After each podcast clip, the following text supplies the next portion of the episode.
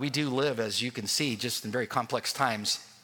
Uh, I was born in, the, in uh, 57, uh, so uh, I missed the Korean War that my dad fought in. Uh, I, saw, I saw what went on during the, the Vietnam War and, and all of the mess that that was. And, and if you're old enough to remember standing in yards with your friends uh, with newspapers looking to see if their brother got his number drawn to, he got drafted. Remember the draft?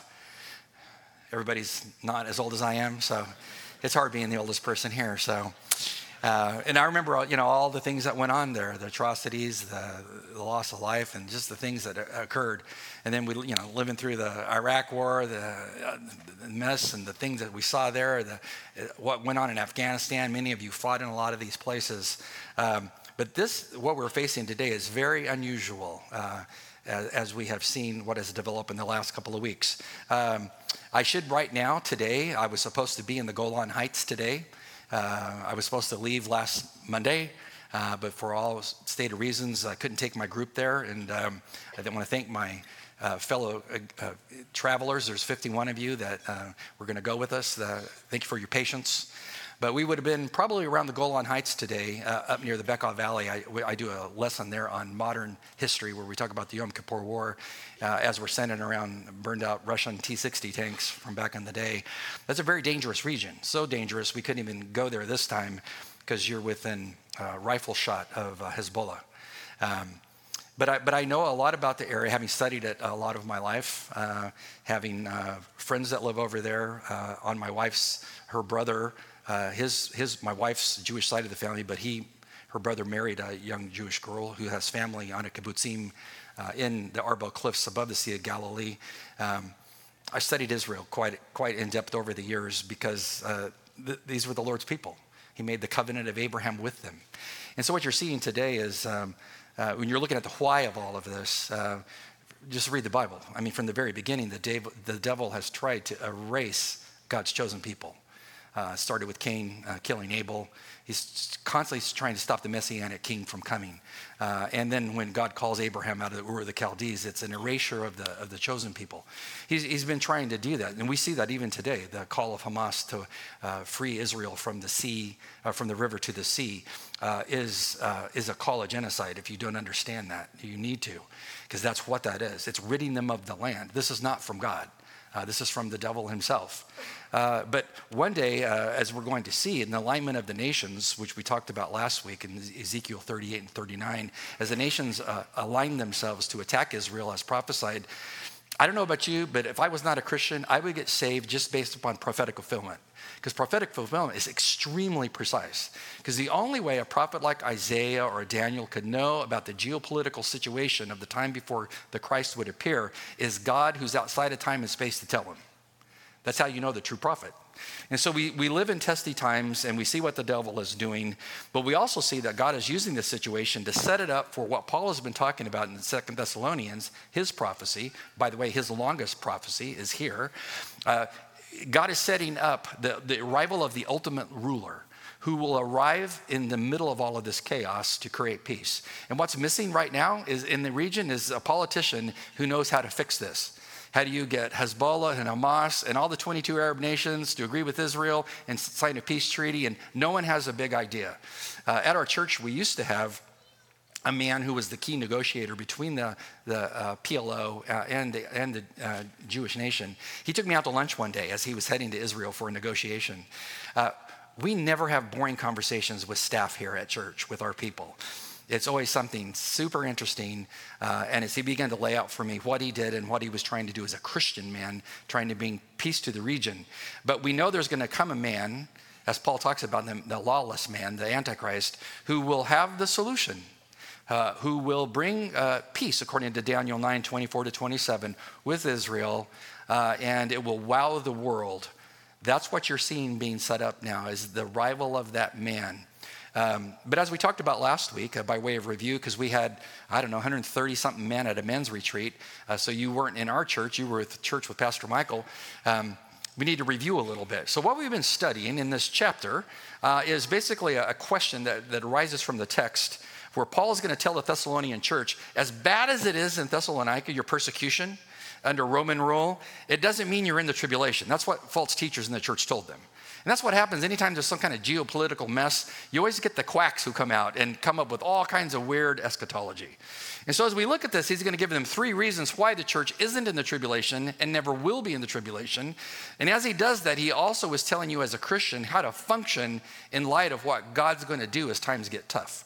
So, that's a question we've been developing. How can a Christian be prepared for the prophesied tough times? Because you're living in them now, and it's only going to get more complex but what am I, as a member of the body of Christ, supposed to do? So, by way of review, uh, he's talked about two things so far. Number one, don't be hoodwinked.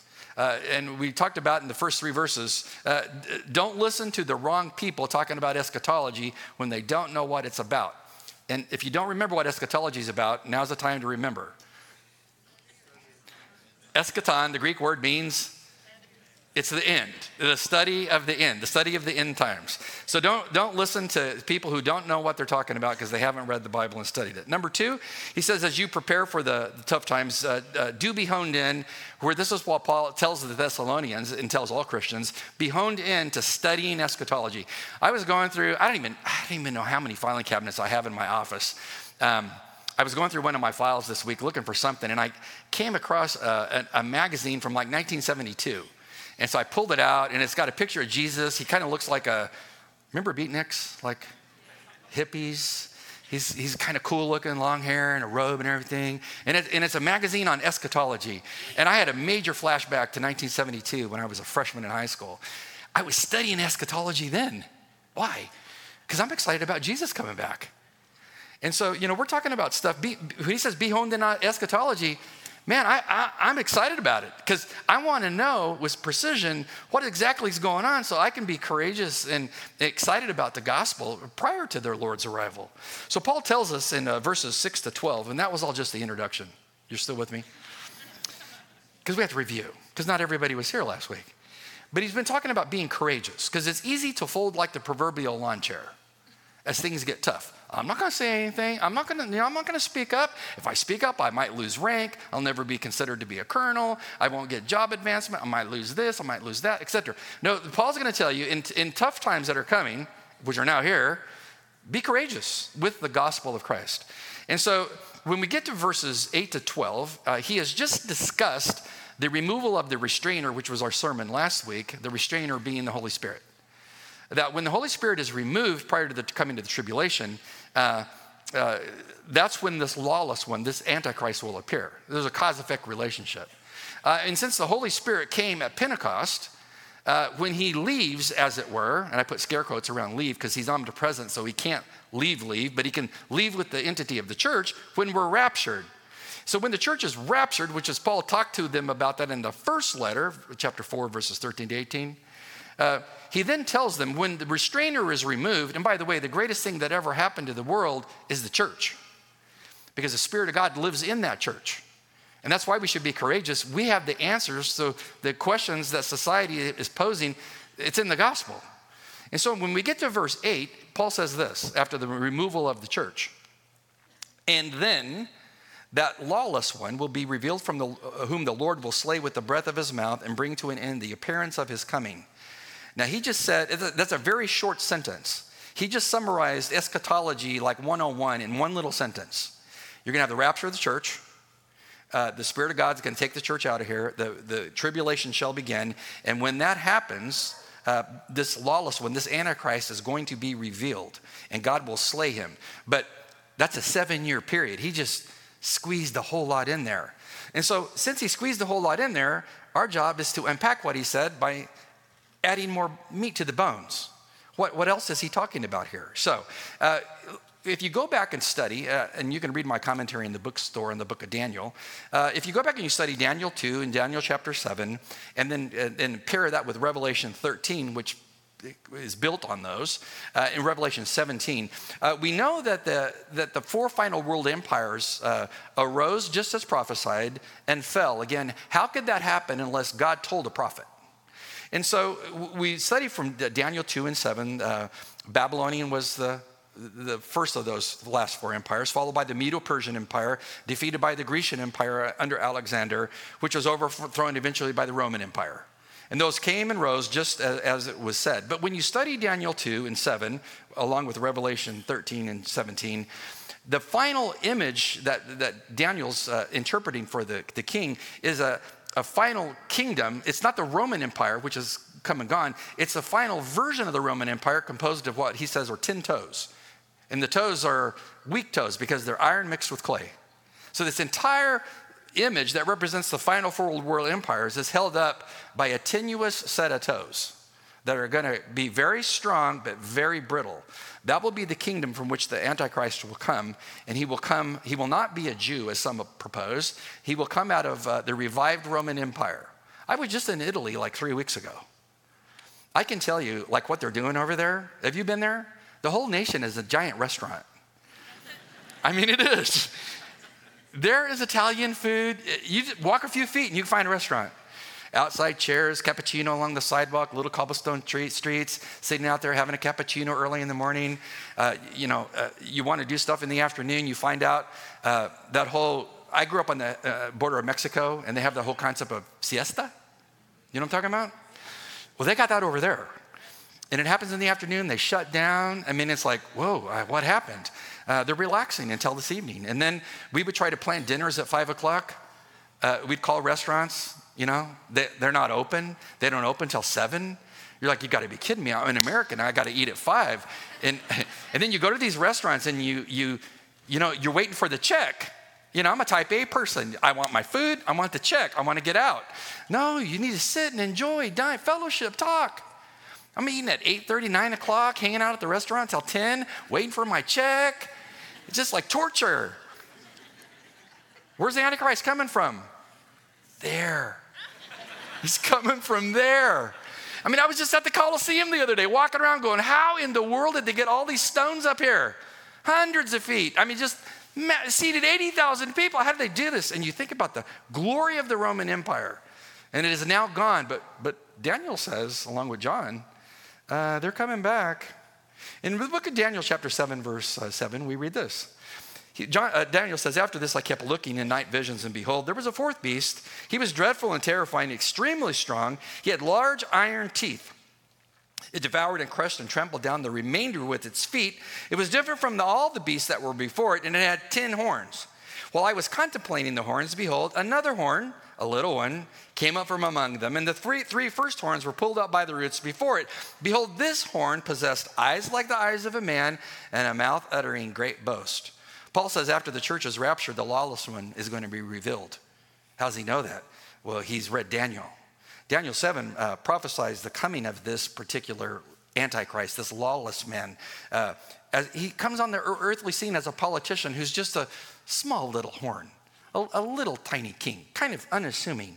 And what he's going to do, he's going to take out, because he pulls them up by the roots, three members of his 10 nation confederacy. And he does it like instantaneously. And I bet back then they probably wondered how would that happen. But in our day and age, you could totally see how that could happen. I mean, all it would take is a, an electromagnetic pulse weapon over Germany, and Germany's gone. You see what I mean? Or one nuclear strike. He's going to attack three of his allies and form his own coalition on his way to being the seat of power. Remember, Paul says the lawless one's going to be revealed. He's going to be revealed. We're talking about his revelation. In the book of uh, Revelation, John writes in chapter 13 a little bit more about the lawless one. He says, I stood on, this, on, the sand, on the sand of the seashore, and I saw this beast coming up out of the sea, having 10 horns and seven heads. The seashore, by the way, is the Mediterranean Sea, which is just letting you know that the Antichrist comes out of the Gentilic region. He's not a Jew, he's a Gentile. He says he has 10 horns, and on them were 10 diadems, and on his head were blasphemous names. And the beast which I saw was like a leopard, and his feet were like those of a bear. His mouth was like that of a lion. And the dragon, it's a code word for who? The devil. The devil gave him his power. So where does the Antichrist get his power? From Satan. Uh, he has great he has a throne with great authority and he says i saw one of its heads as if it had been slain and his fatal wound was healed so scholars theorize that the antichrist the lawlessness when he comes uh, he will not only wow the world with his erudite understanding of things, his articulation, his argumentation. He will be an amazing politician, but somebody's going to take him out. But then he's going to get like resurrected. He will be like the false Messiah, and people will follow him. It says the whole earth was amazed and followed after the beast. They worshiped the dragon, Satan, because he gave authority to the beast, and they worshiped the beast, saying, Wow, who's like the beast? Who's able to make war with him? Who can wage war with him? You can't because he has such great power. So John is merely uh, keen on what uh, Daniel already prophesied that the four final world empires on the planet would be the Babylonian, the Medo Persian, the Grecian, and the Roman, followed by a revived form of the Roman Empire that would be on the planet that the, the lawless one would oversee. That's going to shock the world when that happens. You know, uh, right now, uh, they're just looking for the politician who's got the answers for peace. Uh, everybody in our church loves charts because we're in DC. We love organization, don't we? You do a report. Like I had to do a report uh, for the chaplains at the U.S. Army at the Pentagon one time, and uh, you know I had way too many slides, and so I sat down with the four-star general for lunch and said, I got to give a report to a bunch of general officers. Uh, what should my PowerPoint deck look like? And I showed him my deck, and he's like, not like that. so he whittled my stuff down big time so I could go to the Pentagon. But I have just one PowerPoint today. Shocking, isn't it? One. There it is. This tells you on the left hand side is Daniel's prophecy that the final four world empires will go from really great, like the Babylonian in wealth and power, down to iron mixed with clay. And then he says over in chapter seven, oh, the, the final world empires will be like beast. They're going to go from like a, a majestic lion down to a monster. That'd be the Antichrist empire. And so when you, when you look at what is prophesied by Paul here, the lawless one, he, when he's going to be revealed, he's going to be the master over that uh, monster empire that will rule the world. Who, who's going to inspire him? Satan. So you have the satanic trinity. You have the beast, the Antichrist, the lawless one. Satan will inspire him. And then we'll get to the false prophet here in just a second. What's he going to do when he hits the planet after the churches with Christ? he's going to find the peace solution to Israel. Says in uh, Daniel 9 27, he, this lawless one, will make a firm covenant with the many, speaking of Israel, for one week. And in the middle of that week, he'll put a stop to the sacrifice and the grain offering. On the wing of abominations, they'll come and He's the one who makes desolate, even complete destruction. One that is decreed is poured out on those who make desolate. Everything he touches, he destroys. He hates God. When you study uh, Hebrew uh, time dating in that particular prophecy, one week is seven years. So the middle of that week would be three and a half years. What's he do? Creates a peace treaty with Israel after the church is taken out with the restrainer. The restrainer is removed. The Antichrist is, is revealed. He makes a peace treaty with Israel. What's the world waiting for right now? Peace. And it will come through the man who brings false peace. Because in the middle of that uh, tribulation, he will break his peace treaty with Israel. And this is where uh, Dr. Harold Hoehner, when I was uh, studying Greek under him at Dallas Seminary, uh, he uh, taught us how Ezekiel 38 and 39 that we studied last week, uh, he, he believes occurs at this moment in the middle of tribulation when Israel is attacked from the north and the south. What you're seeing today, the Hamas in the south, Hezbollah in the north, uh, and the, and the uh, Iranians wanting to attack, etc. You're, you're just seeing all that prophecy lining up to occur just as God prophesied. Uh, the only problem is uh, when they go to attack Israel uh, to wipe them off the face of the planet, they're going to have a problem because they're going to eventually run into the ultimate Jew. You know his name? Jesus. And he's not going to be in a good mood because he's waited thousands of years to deal with the wicked, lawless system. Um, it says in verse 8, the lawlessness one, what he's going to be revealed, God's going to slay him. So God's going to slay him when he appears at the end of the tribulation. I don't know about you, but I find great hope and comfort that sin has a termination date. Evil has a termination date. It's the arrival of the Christ. What does Jesus need to deal with the devil and all of his system that he will set up in the Antichrist? Does he need tanks? And I know we have a lot of army here that are tankers. So, does he need tanks? No. Uh, a lot of the Air Force here. Surely he needs some of our advanced fighter. No, he doesn't need, he doesn't need those. Uh, if you're in the Navy, does he need battleships? No, not really. Uh, any submariners here? One. yeah, they're all under the water right now. So um, he doesn't need submarines. What does it say that, what does Paul say that Jesus needs when he comes back to deal with the devil and his entire fault system? What does he need? His word, the breath of his mouth. So when I'm speaking, air's coming out. He just needs his word. So if he can create ex nihilo with his word out of nothing, he can certainly uh, mess with the devil in his system with the word. So I don't know if you've looked at your yard lately, but I'm sure it has leaf issues, does it not? Yeah. Are you addressing them like good Christians should? Like, no? no? Yeah. So over the last couple years, I set a goal to cut down every tree in my yard. And I did, except for one magnolia tree. Uh, but I cut down all the other hundred footers. I brought cranes in, I got them out. I'm sitting in my house praising God for how easy it is this year to maintain my yard. And then I realize I have neighbors. how easy is it for the wind to blow those little leaves in my neighbors' yards who don't rake them into my yard? Very easy. So, what's a Christian to do? Get a backpack blower, Echo brand, 200 miles an hour, blow it in their yard. It's a Christian thing to do. Anyway, just saying. Why are we talking about this? Because this is as easy as it is the Lord will deal with the devil. What's he need? He's gone. Exactly what does he do with the devil when he deals with them? Well, read Revelation 19, verse 19. John says, I saw the beast, Antichrist, and the kings of the earth who had allied with him, uh, and their armies, and they're assembled to make war against him who sat on the horse and against his army. So this is at the valley of Armageddon, the Jezreel Valley. I've been there many times. They, they assemble there to get rid of Jesus and the Jews. Doesn't go well for them. It says the beast was seized, and with him the false prophet who performed signs in his presence, by which he deceived those who had received the mark of the beast and those who worshiped his image. These two were thrown into the lake of fire, which burns with brimstone. This is the ultimate abode of the wicked. Who are the first two people in the lake of fire? What did he say here? The beast and the false prophet are the first two in there. And how do you know it's a literal place? Because when you study at the end of Christ's millennial reign, the thousand year kingdom, when you get to the end of that, and the Lord Himself, you know, throws everyone else in the lake of fire, it specifically says that the beast and the prophet are false prophet are still there in the lake of fire. Once in, you don't get out. It's a literal place. And so we have the beast, the ultimate politician, and then John mentions the, the, his sidekick, the, the religious side, politics and religion. You have the false prophet, is there to woo the world and wow the world to worship the beast after the church is raptured. We read, uh, according to what Paul says in, in Thessalonians 2, he says, That is, this is the one whose coming is in accord with the activity of Satan, with all power and signs and false wonders. It's very interesting when it says uh, his coming, uh, it's the word parousia.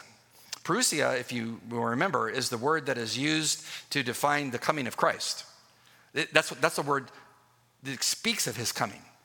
It's the word that is applied to the coming of this false trinity because the devil can't do anything new.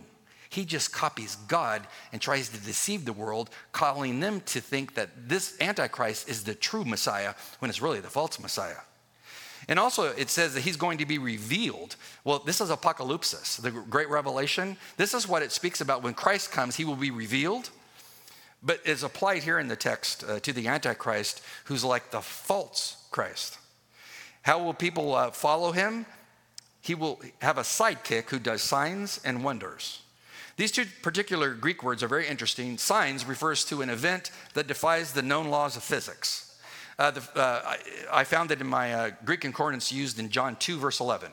When Jesus goes to the marriage of Cana uh, and is hanging out with his family and his mother, uh, and they have a problem at the wedding, they ran out of wine. They ran out of wine. And so his mother goes to Jesus, basically tells him, Hey, son, uh, there's kind of an issue with the wine. could you help? What did he do? You, you know the story? What did he do? Did he call Italy and did you guys deliver? No, he, he found the water pots used for ceremonial washing, and he turned gallons of water uh, in, into perfectly amazing wine. That they said they usually leave the best wine or at the beginning, and, and you know they, they don't produce it like now. The best wine's not given now at the end. It's amazing. If you can turn water to wine, I would say that's a sign that you are not from here. Where was he from? He was from heaven. This is also the word that is used of, of Christ uh, feeding the 5,000 men who probably had women and children with them, so easy 10,000 people. It's the same word used to explain the, the miracle of turning five barley loaves and two small fish into enough food to feed 10,000 people. Could you imagine if you were there? This kid's got a sack lunch. What's in it? Five barley loaves? Is it Roman meal? What is it? I don't know, it's just five barley loaves. I mean, okay, we, we got it. It's a couple fish. We can do it. We can feed all these people. Imagine just continually reaching in the bag and pulling out I mean, how's that happening? How is that sign happening? He's God who creates bread, He's the bread of life, and fish, no problem. He feeds them all. That was to show that He's God among them. Then the word wonder. A wonder is like, leaves you absolutely awestruck. You're like, you have got to be kidding me. So Jesus is in the boat with the disciples. He's asleep. He's down below decks. He's in heavy seas, which I don't know how he was asleep below deck. I've been on seas, deep sea fishing many times in heavy sea. No way you can sleep, but he was. And the disciples up on, on deck freaking out, right? Remember? And they're like, Lord, we're perishing. Don't you care? He comes up on deck. What's he do? You read the story? He said three words. This is Bible Trivia 101. Peace be still. What happened? The wind and the sea obeyed him. It was so flat you could slalom ski. And it's flat. How did that happen? He's God. He says that the Antichrist will have a sidekick who can do signs and wonders. Unbelievable. Satan is allowed through his sidekick to do some amazing things. These two particular words, signs and wonders, are, words that were used uh, in the Old Testament uh, to refer to God signs and wonders. So if you go back to the Old Testament, uh, case in point, Deuteronomy 4, verse 34, uh, you will find both words used uh, in that text uh, in the Septuagint, the Greek version of the Old Testament. Uh, here God says through Moses, has, has there been a God who's tried to make, to take care of himself a nation from within another nation by trials and by signs and wonders? I mean, has there been another nation that has done this, these signs and these wonders? I mean, think about the signs and wonders that God did. He did how many plagues with Egypt? 10, 10, 10. He attacks their entire pantheon. In fact, the last god that he attacks is the water god, Yam. In Canaanite mythology, he divides Yam in half, destroys him. If you can destroy uh, uh, that Canaanite god, he's truly God. Talk about a sign, parting water. How about Moses uh, coming before Pharaoh with a, with a staff? And what did God tell him? When you throw that staff down, it may be wood, but once it hits the ground, it's going to be a serpent. I mean, he has, does amazing signs. Well, the false prophet will do signs and wonders to convince people that the false Messiah is the true Messiah, and, and the world will believe him. How do I know that? Well, because that's what John says in Revelation 13. Notice what he says. I saw another beast, the other one's the politician, this one's the religious side of things. He's coming up out of the earth, and he had two horns like a lamb, and he spoke like a dragon. He exercises all the authority of the first beast, the Antichrist, in his presence, and he makes the earth and all who dwell on it to worship the first beast. That's his sole job. That's his job. That's his job. Uh, whose fatal wound was healed. He performs great signs so that he may, here's his first major sign, he can make fire come down out of heaven to earth in the presence of men. Who did that in the Old Testament? Elijah did. He's going to say, You want to talk about something that will shock people? On a perfectly clear day, fire came down of heaven based on his word. Uh, there's other times when fire came down from heaven. When Nadab and Abihu in Leviticus 10 thought they'd bring their own fire as priests to God and, and put it, you know, for worship that day, uh, read the story. God said, I started the fire, don't bring strange fire. Uh, he vaporized them both with fire from heaven. I mean, fire from heaven on a perfectly clear day is a sign of divine activity. So he's acting like Elijah. It says, He will deceive those who dwell on the earth because of the signs which was given to him to perform in the presence of the beast, telling all those who dwell on the earth to make an image to the beast who had a wound and a sword come to life. Second major sign. And there was given to him a breath to make, uh, to make the image of the beast uh, come alive, that the beast might even speak. And, and, and even cause to come as many as don't worship the image of the beast to be killed. So it's either you worship the beast because of the false prophet's word and because of this, this uh, ability to do miraculous signs, or we, we eliminate you. Now, there's a lot of smart college students in our church. And it's really hard to trick them with AI because I've had certain parents face AI things come their way, certain scams and stuff, and it was their college students that told their parents, Mom, it's AI. And that's not really me calling you you know, that, that type of thing. So I highly doubt that the, the, the statue that the beast will build uh, will be like an AI thing. And I don't think it'd be a robot either, because you seen the Transformers? I mean, we're trying, I, yeah, I've seen robots, you know? I started out with Lost in Space as a kid. Remember that? I I'm dating myself. I understand. but I also watch the new stuff. I, I highly doubt it's going to be a robot. I mean, what would really wow the world if you had like a stone statue that everybody knew? Well, that's just that's the beast. That that, that just tells us that's the beast. If that thing came alive, now the word that John uses is not zoe, uh, life, but but pneuma, like pneumatic tools. It's like the word for breath. He'll he'll give it like breath. Could you imagine if you saw a, a, an inanimate object like shaped in the figure of like a man, like the Antichrist, actually start talking, like answering your questions, and you ask your wife, Are you seeing this? Or is this just me? Uh, no, he's, he's speaking. Uh, this will deceive the many when that thing comes alive. The result will be many will fall down and worship the beast because of the miraculous activity. Uh, note to self if you see miraculous activity and it pulls you away from the worship of the Christ and a worship of the gospel of Christ, it's of the devil. You hear me? Pay very close attention to the times in which we live. Uh, what should saints learn from all of this? Uh, well, wickedness is coming, but that wickedness is going to terminate when it meets the living Christ. He's going to deal with it. Uh, Paul closes out this little section by saying in verse 10, uh, he's going to be coming with all deception, uh, this false man of wickedness, for those who perish. Why are they perishing? Because they did not receive the love of the truth which in Colossians 1.5 is, is that's the gospel, uh, to, so they could be saved.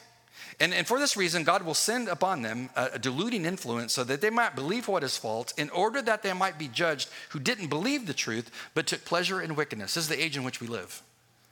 You look at a lot of things that people believe today, ideologies, that you cannot reason with them out of the ideology, even though it's logically inconsistent, defies medical evidence, etc. You cannot reason them out of it. They are all about rhetoric. Forget reason. Where is this coming from? When God says, when you reject the truth I've given to you, I will turn you over to your sin and you'll become deluded in your own thinking. This is like Romans 1 all over again, which terminates in the three cries in Romans 1 where Paul says God gives them over to their sin. It terminates at the end of the chapter with the searing of the conscience. So they cannot tell the difference between good and evil. It's a day in which we live. And so that when they stand before judgment one day, all those who reject Christ and the gospel and love wickedness will stand before him one day, and they will be judged fairly by a just judge based on their response to the light given unto them. I'll put it to you this way it's dangerous to listen to a pastor who teaches the Word of God. Why? If you reject it, you're judged based on what you heard and reject it. I mean, God is just. It is a great thing to turn to the Christ of the gospel and have him wash your sin away. He makes you his child. So then it's good to hear somebody who's preaching the gospel. what should we do in our day in which we live? Courageously point people to the Christ. He is the answer for what our world faces. Uh, may you do it in a, in a great way, knowing that the lost will be judged by the Lord, the just judge, one day. Romans 5, I've always loved it. Paul says God demonstrates his own love toward us that when we were sinners, what did he do? He died for us. Much more than having been justified by his blood, we will be saved from the wrath of God through him. For if while we were enemies, we were reconciled to God through the death of his son, much more having been reconciled, will be saved by his life. I don't know about you. I cleared that question up again back with God in 1967. I'm a sinner, Lord, and I need to be saved, and he saved me. And now I'm looking for the king to come back. And I'm glad that all those I know that have come to him in faith are, we're gonna, I'm gonna see you in the kingdom. But we're still looking for that next person to turn to Christ. Is that you? Uh, because Paul's very specific. These things are unfolding just as prophesied. Are you paying attention? The king is coming, but he wants you to be in his kingdom when he arrives. You do that by bowing your knee in faith before him. May you do that today. And if you're a Christian, I don't wherever you were, are, are wherever you work, whatever you do. Uh, don't fear, fear, don't fear the time in which you live. Be courageous for Christ. He'll go before you, making the crooked path straight. Why don't you stand? Let's pray. God, thank you for the opportunity uh, to, to look again at Paul's great prophecy. Uh, some of it uh, is that which we've heard before, some of it is new uh, to people who've not studied it. Some of it might be over some people's head, might be intriguing.